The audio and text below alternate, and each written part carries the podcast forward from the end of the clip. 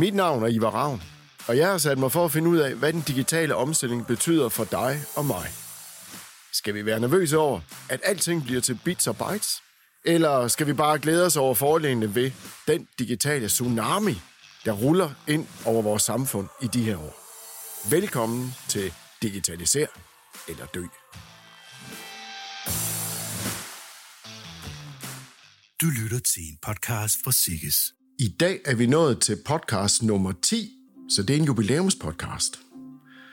Og i den anledning har vi gjort særlig meget ud af at finde en spændende gæst.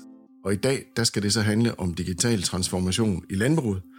For jeg har nemlig fået besøg af Ole Gren, der er stifter af den oceanske robotvirksomhed AgroIntelli. AgroIntelli leverer selvkørende markrobotter til landmænd i hele Europa, og faktisk også længere omkring i verden. Og jeg inviterede Ole, fordi at han er i den grad et førstehåndsvidne til den enorme digitalisering, der finder sted i landbruget i disse år. Og så er AgroIntel i øvrigt i sig selv en rigtig spændende virksomhed. Firmaet er vokset rigtig meget, siden det startede i 2015, og senest så har virksomheden faktisk fået en kapitalindsprøjtning på intet mindre end 108 millioner kroner. Så det vil jeg gerne høre noget mere om. Rigtig hjertelig velkommen til dig, Ole. Og tak fordi du vil være med. Jamen, tusind tak. Kan du ikke lige starte med at fortælle lidt om AgroIntelli? Jeg øh, har arbejdet med den digitale transformation i rigtig mange år, og derfor synes jeg, det er rigtig spændende at være med i den her. Og når vi netop kigger på AgroIntelli og hvad vi er, så er det jo fedt i den her dagsorden, fordi det er faktisk meget mere det, vi står for. Øh, AgroIntelli er kendt for at producere og levere en markrobot, vi kalder Roboti. Men grundlæggende så har vi egentlig kigget på, at cirka øh, to tredjedel af den investering, vi har lavet over tid, den er gået til hele den bagvedliggende øh, digitale infrastruktur for egentlig at muliggøre robotteknologien. Robotten er egentlig bare en øh, autonom redskabsbærer ude i marken, og det er der rigtig mange, der leverer. Øh, det, der kommer og virkelig gør sig spændende i den her, det er, hvordan er det, vi får taget landmandens beslutninger, som man normalt vil gøre ude i traktorkabinen, hvordan får vi tænkt dem med ind i den optimering, vi skal lave hele tiden for hver enkelt kvadratmeter ude i marken. Og det er egentlig grundlæggende den løsning, vi arbejder på at levere til danske landmænd, og som du sagde, også europæiske landmænd, og, og forhåbentlig inden for de kommende år en løsning ud i hele verden. Så man kan sige, hvor robotten jo reelt er hardware, så er der så rigtig meget software i, i jeres udvikling, og det er måske det, der i virkeligheden skaber grundlaget for, at det hele fungerer. Fuldstændig. Øh, det, er, det er at binde tingene sammen, fordi vi kan jo sige, at vi har haft nogle øh, meget effektive trækmaskiner derude i mange år, øh, og det, der gør, at vi vi i praksis også mener, at nu kan vi faktisk også begynde at sidde hjemme på kontoret og forholde os til de her ting. Det er fordi, vi ser egentlig, at kæden den er ved at være bundet sammen nu. Og det er, det er det, vi tror på, der er det helt store skifte ude i, i erhvervet i netop de her år.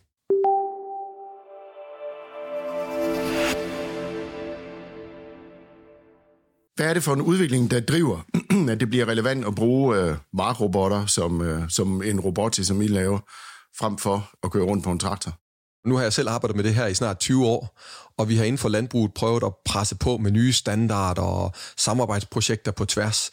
Men helt grundlæggende, så tror jeg på i dag, så er det vores smartphones, det er samfundets generelle opkobling, det er biler, der kan man sige, har et hav af sensorer.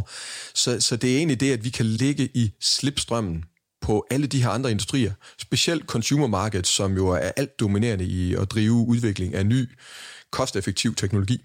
Og når man så kigger på øh, AgroIntelli, hvor er det, I ser jeres marked udvikle sig henne? Er det i Danmark sådan et af verdens mest digitaliserede samfund, eller skal vi kigge ud over landets grænser? Jeg har selv været meget ambitiøs med at tro på, at, at vi er, vi er langt fremme, og, og vi, kan, vi kan gøre meget. Jeg må konstatere i dag, at, at vi er jo faktisk et af de steder, hvor, hvor, hvor vi ser, at robotterne har allernemmest ved at blive taget imod.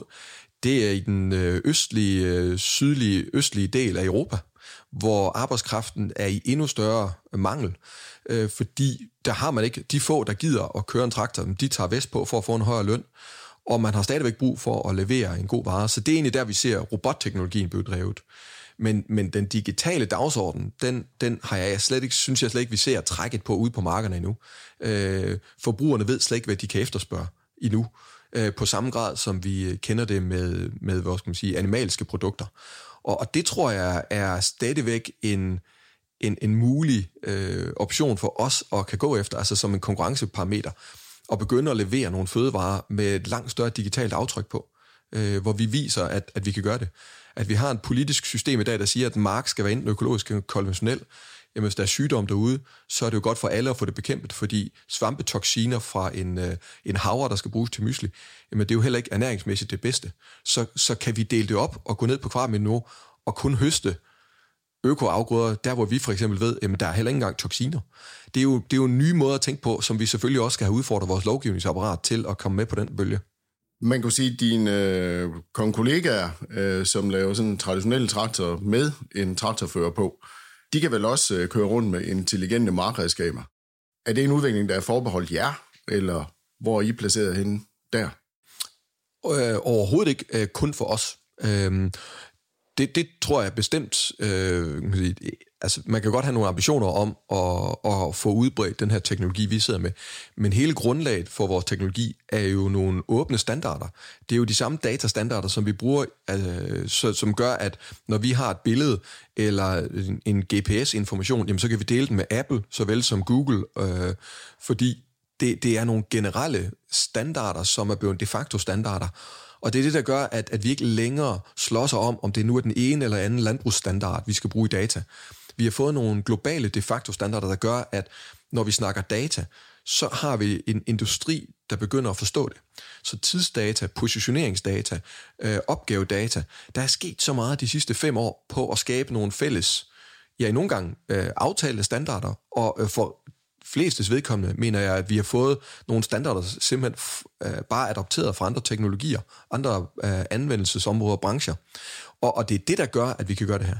Og så tror jeg netop ideen i, at man skal ikke kunne gøre det hele selv. For jeg tror, det er det, der har begrænset nogle af de store spillere på markedet. Det er, at man gerne vil bruge det som en anledning til at koble hele sin egen produktportefølje sammen.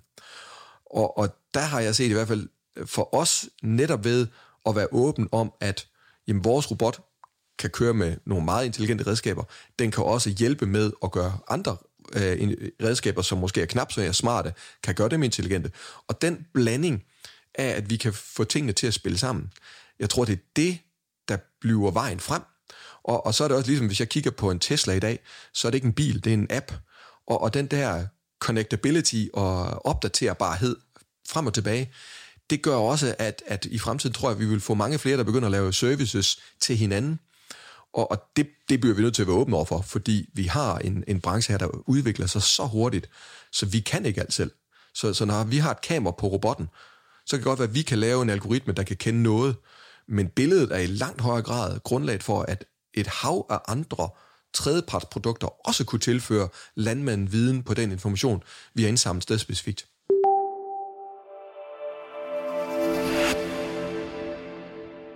Hvis vi nu kigger på øhm, hele klima- og bæredygtighedsdagsordenen, som jo fylder rigtig meget, og med rette, øh, også i landbrugsproduktionen, det gør den i hele samfundet. Øh, så kan vi jo kigge på landbruget, men der kunne også være et perspektiv for sådan samfundet, os alle sammen, i det hele taget. Hvor ser du det her med digitalisering, data, dokumentation? Er det en forudsætning for, at vi kan lykkes med at gøre landmænd, eller landbruget mere bæredygtigt?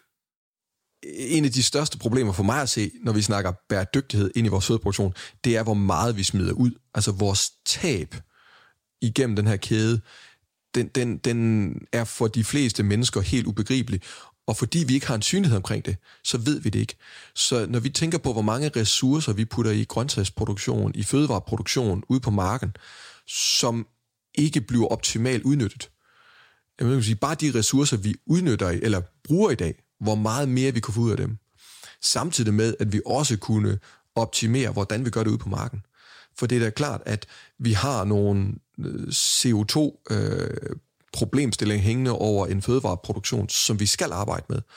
Og jeg tror på, at landbruget i den grad kan være en af øh, spillerne med nogle helt essentielle løsninger for fremtidens øh, forbrugere, for fremtidens samfund. Fordi med en voksende befolkning, det er ikke noget problem at brødføde øh, den stigende befolkning, vi ser frem mod 2050. Vi skal bare lade være med alt den mad, vi producerer i dag, fordi vi har så enorme tab. Og, og der tror jeg på, at en gennemsigtighed, den kan også være med til at sige, jo bedre kvalitet du får med ud fra marken, jo mindre tab har du undervejs i din kæde. Og, og det forsvinder lidt i, din, i sådan et stort sort hul, øh, fordi vi opererer med nogle bulkvarer.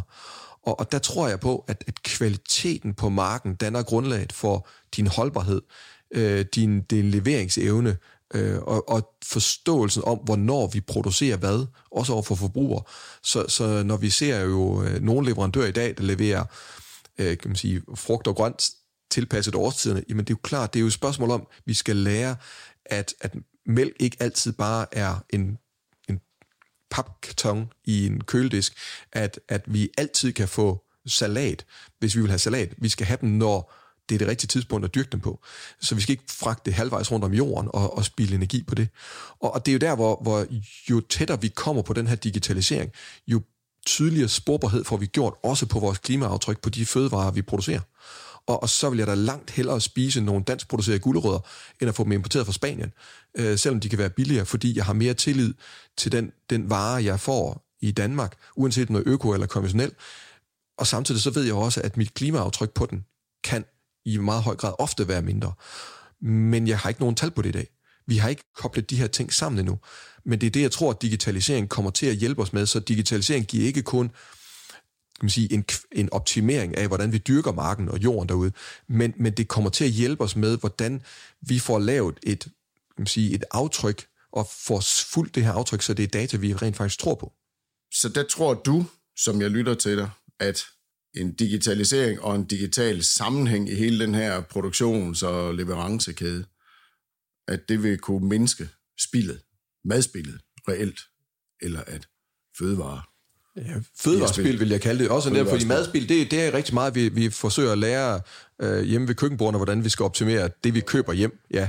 Men, men det er hele fødevarekæden, og, og, og det er der, hvor, hvor jeg synes, specielt ude omkring i verden, øh, der må jeg nok sige, der er vi foran i Danmark i den der forståelse om, hvad det er for en, et system, vi leverer ind i. Og, og det er der, jeg tror, det er jo den der værdigørelse, når vi har styr på vores kartoffelplant. Vi ved præcis, hvad den har behov for. Vi, vi sprøjter den ikke mere end nødvendigt. Så skal vi også fortælle den historie. Vi skal vise de data. Vi skal få lavet det CO2-aftryk, ikke kun på et bedriftsniveau, men ned på de afgrøder, så vi får vist, jamen hvorfor er det, du ikke skal importere øh, øh, chilenske broccoli, eller øh, hvad, hvad er det, kan man sige, af frugt og grønt fra, fra Sydeuropa, når, når du kan få andre alternativer. At hele den der kostsammensætning og forståelsen, jamen den, den, den ligger på et grundlag af de data, som landmanden kan levere avleren, øh, grøntsagsavleren, dyrkeren derude, det er derude, dataene bliver skabt. Og, og jo mere vi formår at vise det, den værdi, vi formår at vise, hvad det faktisk er for data, vi kan skabe, jo større forretningsgrundlag tror jeg på, vi også får skabt. Så netop de kunder, som du repræsenterer i dagligdagen, mener jeg har et enormt potentiale i, når vi går ud på marken, om vi dyrker solsikke eller vi dyrker havre, jamen den vare, så vi kunne lave et, et fuldt CO2-aftryk og vise, hvad er vores impact, når vi laver en dansk øh, mysli baseret på havre. Hvad har aftrykket på den, og holde den op imod alle mulige nødder og eksotiske frugter, man skal blande i, når vi begynder at kan vise det her. Og det tror jeg på, det vi tæt på teknologisk at kunne gøre. Vi mangler forretningsgøre det. Hvad for nogle barriere ser du i forhold til, at vi i langt højere grad tager den automatisering til os? Fordi du taler jo om, at der er et mega potentiale, øh, både i at rationalisere nogle ting, men jo ikke mindst, og det synes jeg er interessant, i at øge værdiskabelsen af det, vi laver et eller andet sted. Og det gælder jo ikke kun landbruget, det kan man også sige bare i det samfundet. Øhm, hvor, er, hvor er barriererne henne for, at vi i højere grad tager det til os, at vi i højere grad kommer ind i kampen? Jeg tror, at en væsentlig del af det her, det er viden. Det at forstå øh, egentlig den sammenhæng, og hvor vigtig en rolle vi egentlig spiller i det her. Øh, når vi kan se, at vi er ude hos danske landmænd i dag, altså vi kan køre ud i en ganske almindelig fodermajs, og, og spare betydelige mængder kemi ved at egentlig bruge en præcision, som robotten kan hjælpe os med. Øh, som en konventionel landmand, at vi kan kigge på det. Vi, vi kan se, hvordan vi med, med sensordata kan minimere udvaskninger, udvaskningsrisiko, men samtidig også forstå, hvordan den data, vi så har skabt derude, spiller med ind, så vi kan kvalitetsoptimere vores foder ind til vores køer, eller vores grise, eller vores kyllinger. Og, og bruge hele den kædebetragtning. Fordi det er jo det, jeg synes, der er det, det geniale ved det erhverv, vi sidder med. Det er jo, vi, vi er jo en, en, en branche af fagfolk, der i den grad forstår kompleksitet på tværs. Fra at man håndterer den ene dag, står man og skruer i en traktor og ud og, og kigger på jorden, og så kigger man også på sin husdyr. Vi, vi, vi har en branche, der forstår en, en enorm kompleksitet. Og, og det er det, jeg gerne vil have, vi fik tiden til. Øh, så det her ikke bare var et spørgsmål om at køre noget gylde ud på noget jord, og, og så er det ligesom sådan en affaldsplads til det, men at vi rent faktisk udnytter det kæmpe potentiale, vi sidder med. Både i en bæredygtighedskontekst, men jo simpelthen også i en ren forretningsmæssig kontekst for den enkelte landmand.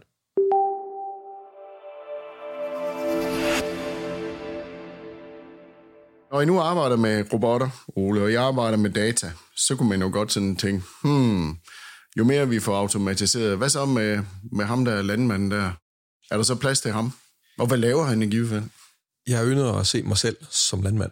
Øh, jeg startede selv som faglært landmand og har selv kørt traktor og har pløjet og nat og dag og kørt gylde og kastet af gris og været den tur igennem.